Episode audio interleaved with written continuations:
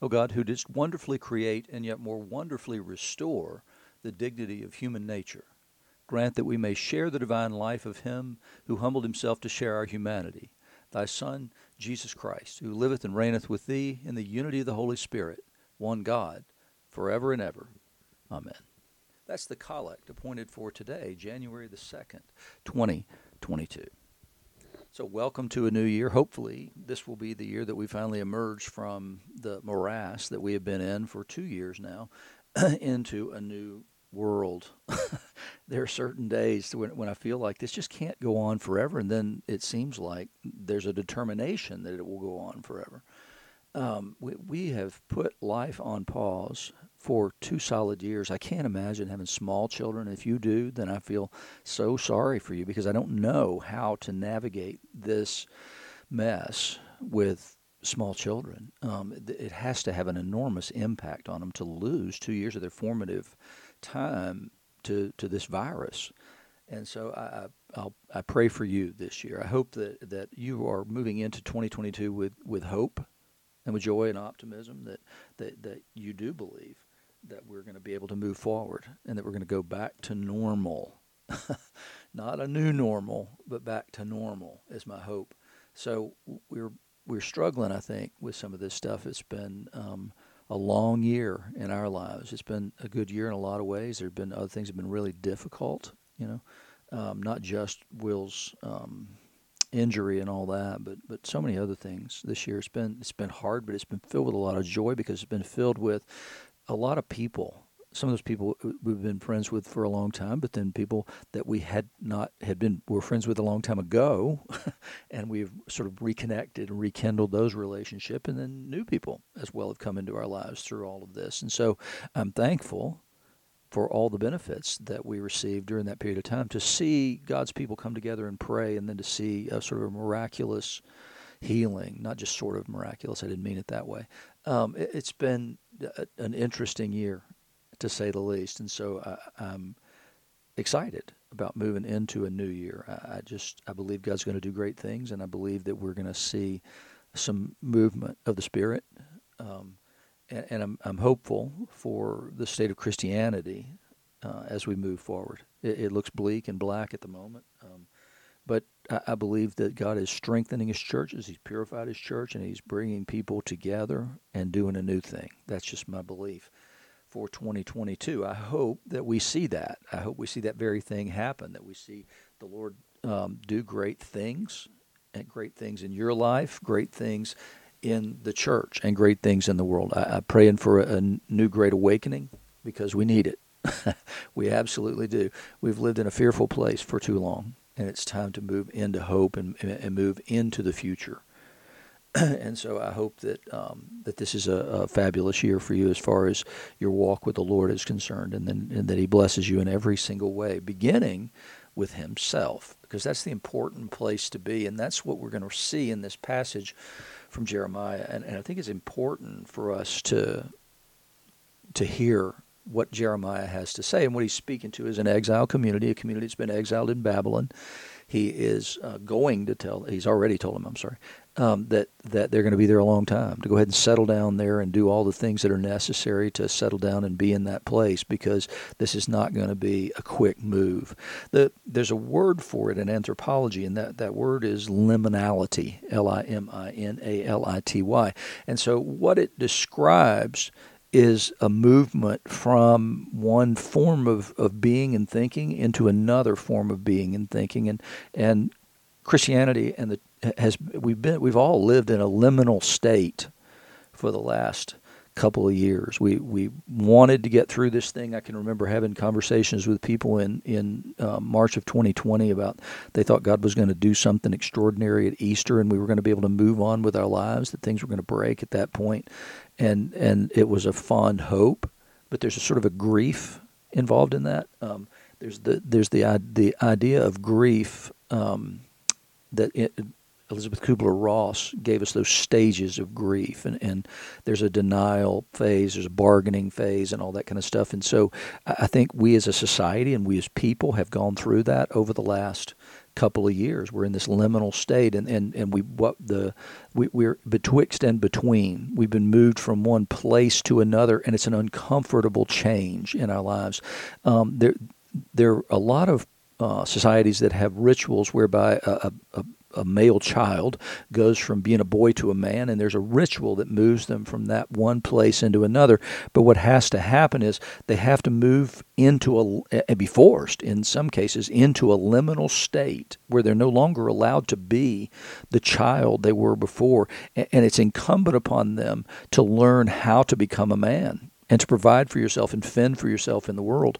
And so that's where this this term liminality came from is to describe that movement and so that movement from being a, a, boy to a man is an important thing. And we're going to see that here with Jesus. But, but also, I think it, what we see in Jeremiah's word of encouragement here to the people in exile in Babylon is to encourage them in their liminal state that there will be a return to where they were before, back to Jerusalem, but it will in some ways be a different thing. So they won't possess it in the same way and you probably have experience of that in your own life where you've where you've gone through some uh, situation where you've lost something that was dear to you and and that you got it back in some way. And, and so you were delighted in a different way in the thing you had lost but received back. And so you were changed in that process whether the thing or the person was changed in the process or not.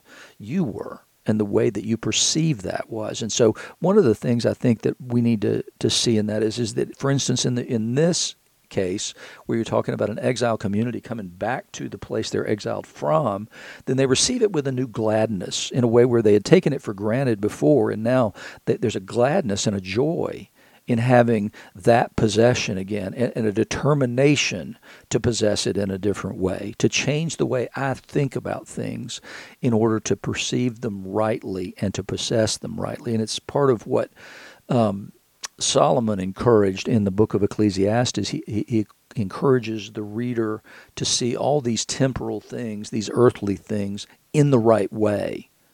It doesn't mean that they're evil by any stretch of the imagination. What it means is they can't be ultimate.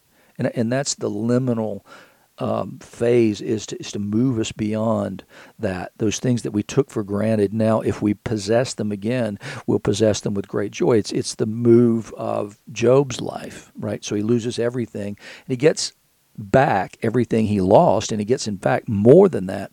But but it's less important to him now. It doesn't mean the same thing because he had to go through that liminal phase. And so we can do that well or we can do it badly. We can panic and we can cling to the past. We can demand we can we can have unrealistic expectations. We can we can deal with this denial and everything bargaining and everything else. And then when God does a new thing in our lives, are we still clinging to the old thing or are we prepared to move with him? If he's taken something away from, from us, then what we have to say to him is, is Lord, I, I give it back to you. The, the feeling that I have that's invested in it, the importance of this thing is obviously too great and I needed to have it taken away in that way. And so when, here we, we see the hopefulness and the uh, encouragement the prophet gives to this exile community in order to encourage them to get through. They, he gives them a vision of what will be.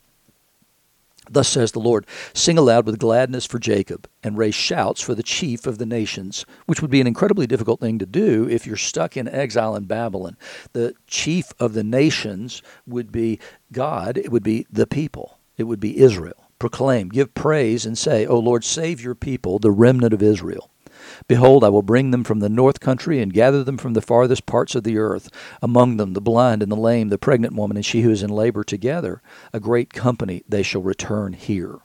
So the encouragement is, is that ultimately this exile will be over, and God will gather his people from the ends of the earth.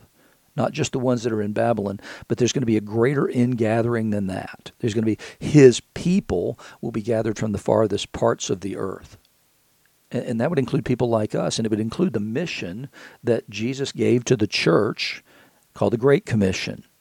And so we we are among those. But among these also, he says, the blind and the lame, the pregnant, and she who is in labor at that moment. And so he, he's going to gather everyone in to the kingdom. The blind and the lame would typically be left out because they would be impure at some level. And so, so God's going to gather them in. And how does He gather them in? Well, Jesus heals them. Um, but it, it's not a mark of God's disfavor that you have these conditions. And that's exactly what, what Jesus says about the man born blind in John 9 when he's asked who, was, who sinned, him or his parents, that he was born this way. And Jesus says, neither of those things is the answer to what's going on. This happened to him in order that God's glory might be displayed right now in front of you by the opening of this man's eyes. And so that that's the thing is is that that we have to look at things through Jesus' eyes, which is to say these things are not accursed. Difficulties in your life are not a curse of God on your life. And, and they're not to be called unclean for that reason. With weeping they shall come, and with pleas for mercy I will lead them back. I'll make them walk by brooks of water, in a straight path in which they shall not stumble. For I am a father to Israel, and Ephraim is my firstborn. So God speaks of, of the way that they will come back. They'll come back with weeping, but it's a different kind of weeping from the weeping that they left with. It's a totally different thing. It's weeping for joy versus weeping over sin and weeping over judgment. And so it would please for mercy from them. He will bring them back and he makes the way straight and he makes everything exactly the way it needs to be in a way that the wilderness wanderings were not. I'll make them walk by brooks of water. There'll be water along the journey in a straight path in which they will not stumble. He's a father. And we see that same metaphor about being a father in hosea's prophecy and because he says that i'm the one who taught them to walk. I took israel by the hand and taught them to walk. And, and there's this beautiful symbolism in that this tenderness that he is Father God. Hear the word of the Lord, O nations, and declare it in the coastlands far away. Say, He who scattered Israel will gather him and will keep him as a shepherd keeps his flock. This is exactly what Jesus said, right? He came to the lost sheep of Israel and says that He is the good shepherd and He will bring others into the flock. I mean, he, he couldn't be any clearer that, that this is the mission that he's claiming to be on, that he himself is God. Because there's only one good shepherd, and that's God. And he says his mission was to the lost sheep of Israel, to bring them in, in order that then he could go to the nations and proclaim to them. For the Lord has ransomed Jacob and has redeemed him from hands too strong for him. They shall come and sing aloud on the height of Zion, and they shall be radiant over the goodness of the Lord over the grain, the wine, and the oil, and over the young of the flock and the herd. So the promise is this, this bucolic blessedness, prosperity that they'll have when they come back to the land, and, and it will be different from that which came before because they will be different people than those who had possessed the land before. Their life shall be like a watered garden, and they shall languish no more. Then shall the young women rejoice in the Lord, and the young men and the old shall be merry. I will turn their mourning into joy. I will comfort them and give them gladness for sorrow. I will feast the soul of the priests with abundance, and my people shall be satisfied with my goodness, declares the Lord. And that's the that's the way of, uh, of, of change, and it's the change that we need to commit to in our own lives. It's difficult to do that, and that's the reason God has to shake our lives up sometime in order that we can be characterized as those who are satisfied with the goodness of God. And they had to lose everything in order to be satisfied with his goodness. They were not satisfied. That's the reason they didn't give the land its rest for 500 years by keeping the Sabbath year commandments.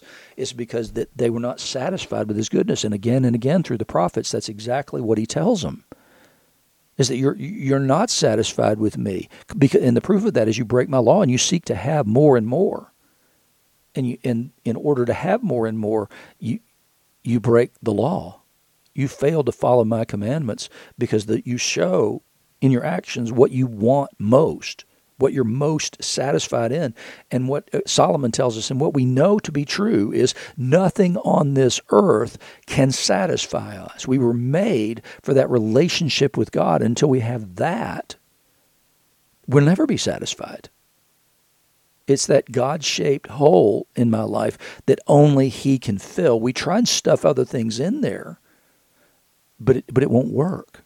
No matter how hard we try, no matter what it is that we're satisfied with today, we won't be satisfied with it next week. It won't be enough, or it won't be quite right. We will have seen the thing for what it was, maybe. and realize that, that no way can we be satisfied in that. Everything that's less than God is less than satisfying. It can never be the replacement for God in our lives because we were created for Him to fill that void. In the gospel today, what we see is is the only glimpse we get of Jesus as a young person in the in any of the gospels. We just don't have any of that. It's, these things get made up later. These other quote gospels to fill the void, the void of well, we don't have. Why do we not have any information about Jesus? And so we get these weird stories that that appear in these apocryphal gospels of Jesus like killing people, vaporizing them, and things like that. It's very strange stuff. It, it doesn't fit with this at all. And so what we see here is is Jesus being satisfied only in the Father, and there's only one place he will ever be. He says, now his parents went to Jerusalem every year at the feast of the Passover. That's a part of being Jewish. That if you're close to the land, then you're then you're required to be there. You're keeping the law of Moses by going to the feast of the Passover. It, it's an important thing. It's not just their custom. It, it's what they did in compliance with the law of God. And when he was 12 years old, they went up according to custom. And when the feast was ended, as they were returning, the boy Jesus stayed behind in Jerusalem. His parents didn't know it. I mean, when I saw that this time, I first thought was sort of home alone, right? The, the family leaves and they're not aware that they've left their son behind. but supposing him to be in the group, they went a day's journey. In other words, there's a there's a large group of pilgrims who've traveled together, and they assume that well, he's just with another part of the family.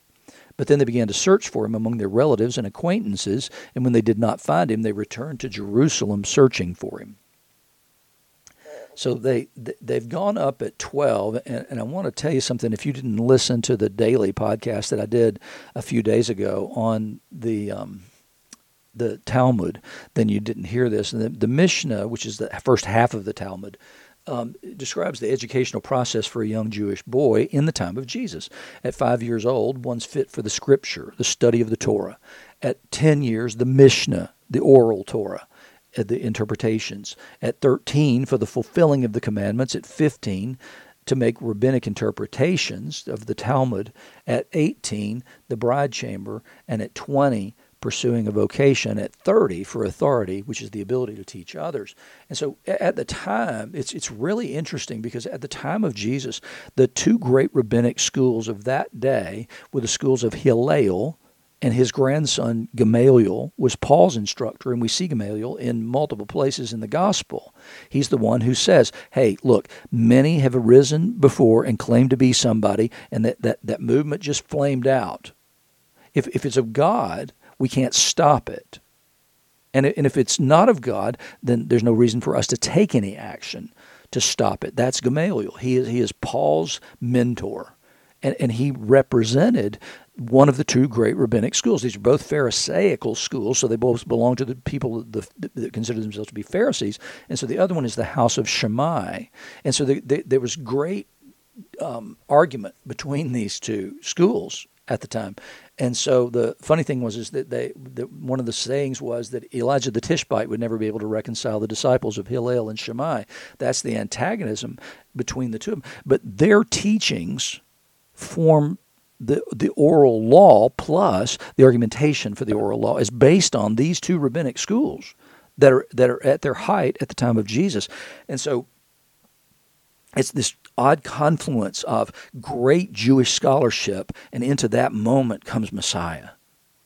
So the, the tradition of the elders goes back mostly to these guys who are interpreting a tr- tradition that had been handed down to them, but but we see these guys there, and so Jesus comes into this time of great rabbinic teaching and great rabbinic scholarship in Jerusalem, and these are the people that he's with that he is there in the temple discussing the law with these the two greatest rabbinic schools that are ever in Judaism. It's an amazing thing that it all comes together in this moment, except for well, God superintended that.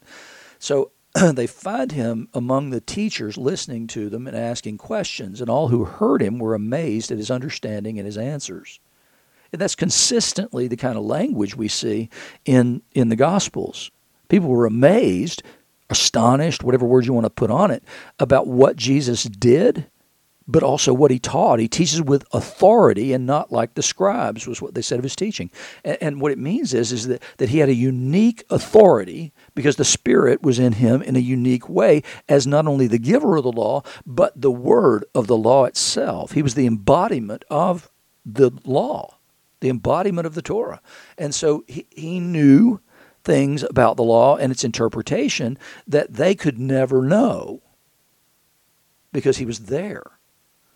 And so he, he, he's speaking with these rabbis. It doesn't say that they agreed with him or that they were brought into a new understanding. It just says they were amazed at his understanding and his answers. They may not have liked him, but they were amazed eh, eh, because they were defensible answers. And that's the important thing in Judaism is, is that when your its argumentation is perfectly fine. It's encouraged, in fact, that, that two people should study the law together because those two perspectives then can can bring about deeper understanding through the process of arguing your point, sort of a debate kind of a thing. And so it's an important thing, eh, but you've got to support those things. Nobody's going to be amazed if you're just talking out of the top of your hat. And so Jesus is amazing those who heard him, the rabbis and those there, with his understanding and his answers. And when his parents saw him, they were astonished. His mother said to him, Son, why have you treated us so? Behold, your father and I have been searching for you in great distress. And if you've ever had a, had a, had a situation in your life where you didn't know where one of your children was, you understand the great distress. I mean, maybe you even understand it when you had a dog that ran away. But but they they they had to have been in great distress, not knowing where this son was, especially the one who was the son of the promise of God. And he said to them, "Why were you looking for me? Did you not know that I must be in my father's house? I mean, you're wasting your time looking anywhere other than here. This is if I'm in Jerusalem, this is where I will be." And it's true throughout his life. It's true during the period of time that that is uh, spoken of in the Gospels. That Jesus, is, when he's in Jerusalem, that's where he goes even though he's rejected and despised there. And they did not understand the saying that he spoke to them because th- your father and I have been searching for you in great distress. And didn't you know that I'd be in my father's house? And so that's the part that confused him. What do, what do you mean, in father's house? Your father and I are right here, and we don't live here. We live in Nazareth and they didn't understand. So they went down. He went down with them and came to Nazareth and was submissive to them. He was the kind of child he he was supposed to be. So remember what I said about what the Talmud said about the education of a young Jewish boy. That at ten, that at five he was able to study uh, the Torah, and then he was able to study the Mishnah at 10. And at 13, he should have learned enough that now he can take responsibility for the law himself. And so here you get this 12 year old Jesus who is working out in discussion with these rabbis, he's proving himself to be knowledgeable about all of this in a way that, that he shouldn't yet be. He has not been um, bar mitzvahed. And so that he's showing something about himself that that proves something to some people, but at the same time, he still recognizes that within Judaism, he can't just strike out on his own at 12, even though he, he's an extraordinary 12 year old, um, but he's submissive to his parents. So e- even in this, you see Jesus, this grand condescension and his great humility of being submissive to his earthly parents and his mother treasured up all these things in her heart. And Jesus increased in wisdom and stature and in favor with God and man. It's because he was doing things the right way. He was doing things the prescribed way in a Jewish home. He, he didn't uh, lord this over them, he submitted to them. in the epistle lesson, I mean, the, this first chapter of Ephesians is, is clearly one of the most beautiful uh, chapters in all of Scripture about who God is, who Jesus is, and where we fit in the grand scheme of things. He says, Blessed be God and Father of our Lord Jesus Christ. And indeed, blessed be He. That, that, that's a typical Jewish blessing, a typical Jewish saying, except for when it comes to Father of our Lord Jesus Christ. And, and blessed be that God who has blessed us in Christ with every spiritual blessing in the heavenly places. Now, Paul, that's some lofty rhetoric, but he uses it all throughout uh, Ephesians, frankly. He talks about uh, preaching the gospel in chapter 3. He talks about preaching the gospel, the mysteries that have been hidden for ages past, to the rulers in the heavenly places.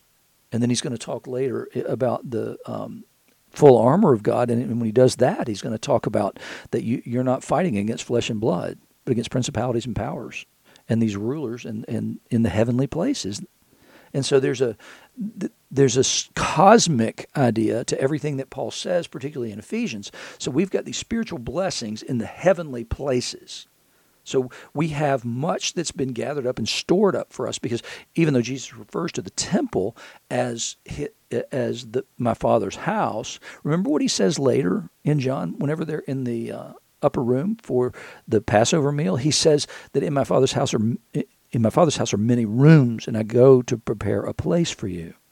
It's important that we recognize these things, that we do have these blessings in the heavenly places. These things are stored up for us. We can partake of part in part now, but, but as long as we're in the flesh, we can't fully partake of the blessings that He has given to us. Even as He says, He chose us in Him before the foundation of the world. So before He ever brought things into being, you were known and you were chosen by God to be his child. I, I don't I can't imagine anything greater than that knowledge of knowing that before God created anything, he knew us and he called us and he loved us and destined us to be his children that that we should be holy and blameless before him that's the standard we're chosen in order that we would be holy and blameless before him. And that's that, that, that is largely because of Jesus. Because his righteousness is the only real righteousness we have. But but we're to pursue holiness and righteousness. We're to pursue those things in our lives. Once he set us free from the law of sin and death, we are set free then to be satisfied in his goodness. And the, one of the ways that we show that we're satisfied in his goodness is to keep his law. It's to live the way he has prescribed that those created in his image should live. In love, he says, he predestined us for adoption to himself as sons through Jesus Christ, according to the purpose of his will. In other words, he always knew this would happen, and he willed that it would happen, which means because he's God, it will happen. God's will will be done. And that's the reason that he tells us to pray that his will be done, because if we're praying that God's will be done on earth as it is in heaven, then, then we're praying for a dead certainty because it will be done. We just, what we're expressing in that prayer is, is that we want it to be done, and it becomes our will as well because we believe in the goodness of God. But to the praise of his glorious grace with which he has blessed us in the beloved. So the reason that his that he has done all these things is for the praise of his glorious grace with which he has blessed us in the beloved. So it, it's it, it all comes down to he makes much of us in order that we might make much of him in our lives, in our worship, in everything we do. He says, For this reason, because I have heard of your faith in the Lord Jesus and your love toward all the saints, I do not cease to give thanks for you, remembering you in my prayers because I've heard about not that you just not just that you believe, but that you also have love for the saints, and because of that, then then I give thanks for you, remembering you in my prayers, because you're proving by your life that you are satisfied in Him and that you care and that you're taking on the character of Christ Himself. I remember you in my prayers that the God of our Lord Jesus Christ, the Father of glory, may give you the spirit of wisdom and revelation in the knowledge of Him in other words, He'd open the eyes of your heart by the power of His Holy Spirit that you would begin to know more and more of Him as you walk more and more in what you do know. You can't just know it. You got to walk in what you know. And as long as you're walking in what you know, as long as you're loving Him and loving uh, your neighbor as yourself, then He'll. He, Paul says, "I pray that He would open your eyes to more and more truth and knowledge in Him." But the purpose of that is not to know; it's to do and to be having the eyes of your hearts enlightened, that you may know what is the hope to which he has called you. What are the riches of his glorious inheritance in the saints, and what's the immeasurable greatness of his power toward us who believe, according to the working of his great might? Paul says, I want you to know these important things, right? What's the hope to which he's called you? What is the hope? It's eternal life in Jesus Christ, in which we participate now through the power of the indwelling Holy Spirit. And then, so that's one thing. Second thing, what are the riches of his glorious inheritance in the saints? So he wants you to know that the treasure awaits you. It, it, this is the inheritance to which you were called. You have a treasure ahead, and the treasure is the kingdom of God itself and life in the kingdom of God, the blessed life in the place where God's will is done. And what's the immeasurable greatness of his power toward us who believe, according to the working of his great might? So, what is the power toward us who believe? Well, that power is peace, joy, love, it's all those things that Paul talks about in Galatians when he talks about the fruit of the Spirit. It's the participation in the life of the Trinity now that, that we've been brought into the dance of the Trinity and to, to the love of the Trinity because of Jesus. He brought us in and then gave us the Holy Spirit so that we can fully participate in that life of the Trinity, that blessed life that exists only within the Trinity. We have been given this great inheritance. Do we get the vision that Jeremiah laid out? Do we get the vision that Ezekiel lays out in uh, Ezekiel 47 and 48? Do we get the vision laid out ahead in Revelation 21, 22 of the blessedness of the life that awaits us? And can we begin through the power of that vision in our own lives, capturing it, holding it with all our heart, that we could truly pray because of Jesus and because what he has shown us about the Father, can we truly pray, Your kingdom come, Your will be done on earth as it is in heaven, and pray that with the deepest longing that says only, Maranatha, come, Lord Jesus, because we know Him to be perfection and we are satisfied in His goodness.